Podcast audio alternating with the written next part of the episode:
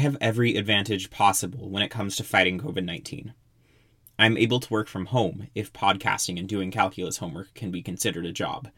I'm young. I have no underlying medical conditions.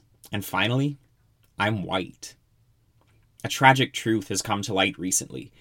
When it comes to risk of dying from COVID nineteen, white people are safer than people of color, especially African Americans.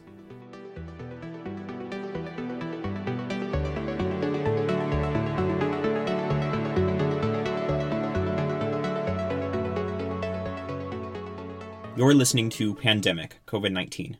I'm Maxfield Rivers, Gen Zer and expert procrastinator. Today on this show, we're going to highlight racial disparities in healthcare, especially as it relates to COVID nineteen testing and treatment. But before we get into that, an update. As of April twenty-third, there are two point five four million confirmed cases of COVID nineteen globally, and almost one hundred seventy-six thousand deaths. In America, there are eight hundred thousand cases and forty thousand deaths, but both numbers are likely massive undercounts. Testing simply isn't widespread enough to get close to estimating the real number of cases in the U S, let alone to consider safely reopening the country. And until everyone is tested, not just those showing symptoms, it's impossible to prevent further spread of the disease. Now, take a deep breath in and let it out.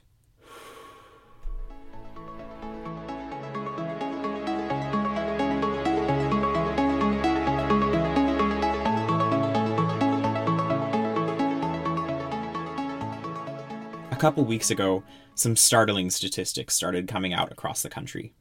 In both Louisiana and Chicago, around seventy percent of COVID nineteen fatalities are African American patients, even though they make up only about thirty percent of the population in those areas. In Michigan, where African American people make up fourteen percent of the population, they account for forty percent of COVID nineteen deaths. And this massive disparity is showing up all over the country. The premise that COVID nineteen is an equal opportunity disease is false. So I decided to talk to Doctor Marjorie Innocent, the Senior Director of Health Programs at the N double A C P, to talk about why this is. Because of the ongoing challenges with the health status of African Americans, as well as ongoing challenges with um, getting access to affordable, quality, timely health care, as well as the social conditions uh, under which a lot of African Americans live, uh, facing uh, economic challenges, lower income challenges around, uh, you know, affordable housing, uh, lower educational levels, and, and, and others. African Americans actually have a greater likelihood of living with chronic diseases, including uh, diabetes, hypertension or high blood pressure, pulmonary diseases, that actually place them at higher risk for complications of COVID nineteen. And it's not necessarily that African Americans are just de facto, um, you know, more likely to, to actually get the virus. What is more likely, on the other hand, is the likelihood of having complications that can result in increased morbidity for, for those who get it. And the more compromised a person's health status is, those factors are risks for higher complications of this condition, of this uh, disease, which we know is highly contagious and much more prone to create um, conditions that can really threaten the life of those who, who, who wind up um, you know, developing the disease. If you add on to it existing health conditions that can further complicate having the disease, then you've got a recipe for disaster that we're seeing now.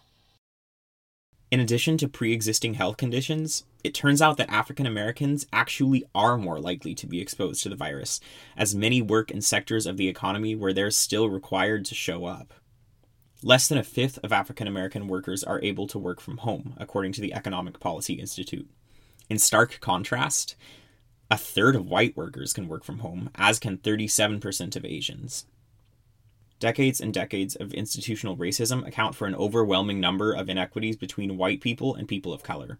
Since we're in the middle of a pandemic and healthcare is more important than ever, I wanted to understand what problems lie in this sector when it comes to racial inequality. By and large, the problems lie within coverage for healthcare. So uh, people having the resources needed to be able to pay for health care and to be able to pay for it when they need it. Those problems are, are primarily with insurance. And for those that are uh, lower income and who might live in certain areas of our country, there has been an effort to expand coverage through the Medicaid system for low-income people. And there are states that have chosen not to take part in these efforts for reasons that don't seem evident, um, other than the fact that the, the the biggest common denominator between the people who are then left in the gap um, is that they tend to be low income and they tend to be uh, people of color. That's part one. The other part is around sources of care and the quality of health care that um, African Americans and, and other people of color tend to receive. So for those who have insurance and who have the means to be able to get to more high quality sources of care, they are able to rely on providers that will accept their insurance. But for a lot of um, African Americans who don't have those sources of care close to them, they very often have to rely on either community health centers, which are extraordinary assets for communities because they do, in fact, serve as uh, the default provider for those who don't have insurance and uh, for those who don't have a regular source of care. But they are heavily under-resourced. And so in terms of what they can offer, they do a yeoman's job of uh, keeping people going, but their ability to to really uh, ensure optimal health for those that they serve is, is far too compromised. And then, unfortunately, there are the people who either don't have those services or whose health status or health condition accelerates to the point that they actually need to go to the emergency room. And there, there's enough data, there are enough data that demonstrate that there is, um, this has improved, certainly, since the passage of the Affordable Care Act. But there are still far too many people who rely on emergency uh, rooms for treatment of conditions that could have been managed much more effectively um, in a in a different setting and um, at a lower cost to, um, to to them and to the healthcare system overall. Um, so those are some of the, the the biggest challenges. And then the last one is that there are definitely still some ongoing concerns around the quality of care that um, African Americans in particular, but this, the same is true for uh, for other people of color, tend to receive. Uh, by and large, even for those that have reasonable health care coverage, the quality of the care that they get is Um, is not always is not always optimal. There are data that show differential uh, treatment that patients of color and, you know, especially African Americans receive, um, and this from the same physician. So we're not even necessarily talking about, you know, two or three different providers. We're talking about different treatment uh, from the same provider uh, based on the, the, the race of the patient. What's one primary example of this? There are differential choices in treatment that doctors will make depending on the uh, racial background of their of their patient. So, for example, when we talk about or we look at those who are uh, living with diabetes, and um, more specifically, those whose diabetes has advanced to the point of kidney failure, and they have to receive dialysis treatment, there are a few different routes through which someone could get dialysis treatment. The most common version that people see and probably hear about, especially if they're African American, is known as in-center dialysis treatment. And so you'll see um, very often in Black communities centers where people can go and get dialysis. There's another version that involves um, doing dialysis treatment at home. And there certainly are requirements around understanding how to use the machine properly, ensuring proper proper sanitation, et cetera. But the reality is that in-center dialysis is more expensive as a treatment option than home dialysis. And home dialysis is less um, invasive on patients' time and will actually allow them to be able to have a lot more freedom of movement and be able to continue with their with their lives, uh, especially for people who are still working, uh, for people you know who are who are raising families, et cetera. In-center dialysis, on the other hand, involves having to go to a center three days a week for anywhere from three to about four hours a day, you know, each time, right? So imagine having to do that just to be able to maintain your, your health and your well-being and try to balance that with a job. The reality is, however, that overwhelmingly the option of home dialysis is not even presented to African-American patients. So the healthcare system is rigged against African-American patients and other people of color from the get-go. And in present times, these systemic problems are more dangerous than ever. What needs to be done to affect change now? So there, there, there are a few things, and um, my colleagues and I at the N double A C P are, are working on advocating for, for some of these ourselves, and in a number of cases in collaboration with, with a, a lot of other organizations.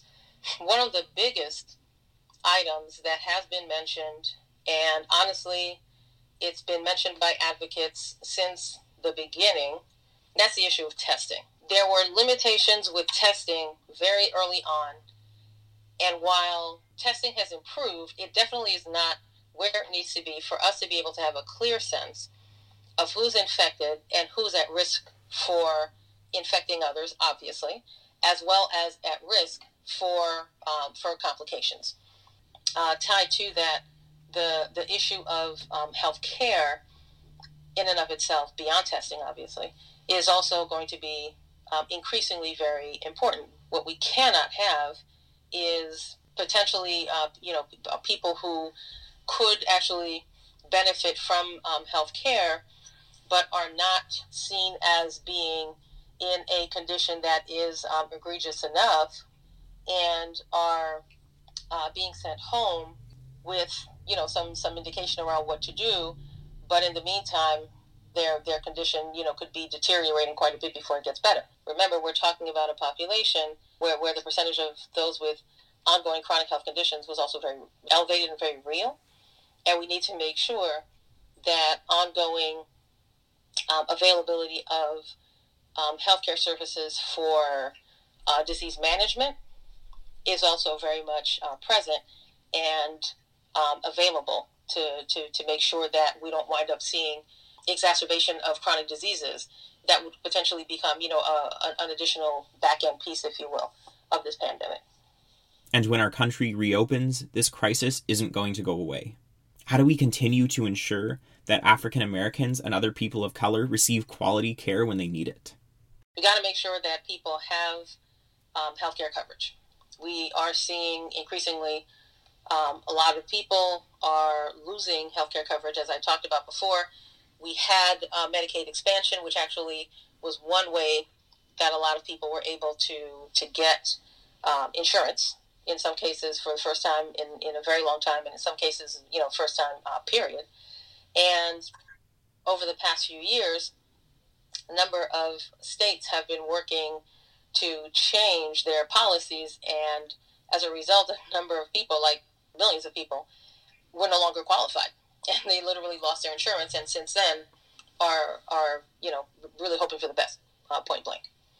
And then in terms of uh, sources of care, we really need to be pushing for more community-based sources of care. But we've got to make sure that the investments are there so that they can really deliver uh, the care that people need and have the, the tools, the resources, the, the appropriate infrastructure, including technology, uh, to be able to deliver, you know, to deliver solid care to people. Before our conversation ended, I asked Doctor Innocent if she had any final comments. it is interesting that this, uh, while very unfortunate, the timing of this pandemic is, um, is I think, especially noteworthy, because these conversations that we're having now were already bubbling up as issues that people were thinking about and really starting to weigh in terms of uh, the upcoming elections in November. And now, in one of the most tragic and in-your-face kind of ways, we are now at a at a juncture where I think these conversations are going to continue to get elevated, and they're going to have to be, I think, some some some concrete choices made around whether we really are a country that wants to advance um, health and well-being for for for everyone, and do so in a way that pays attention to disparities and to, you know, differences that have been born over over decades and decades and decades, or whether we're going to continue with, with business as usual.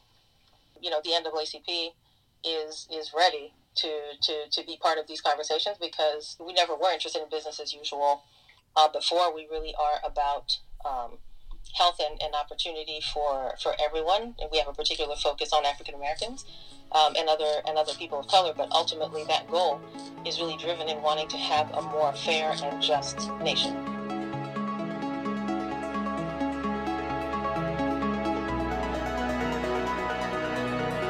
Thank you for listening. I'll be back with more in a minute. Pandemic COVID nineteen is a podcast hosted by me, Maxfield Rivers. I'm also the researcher and producer.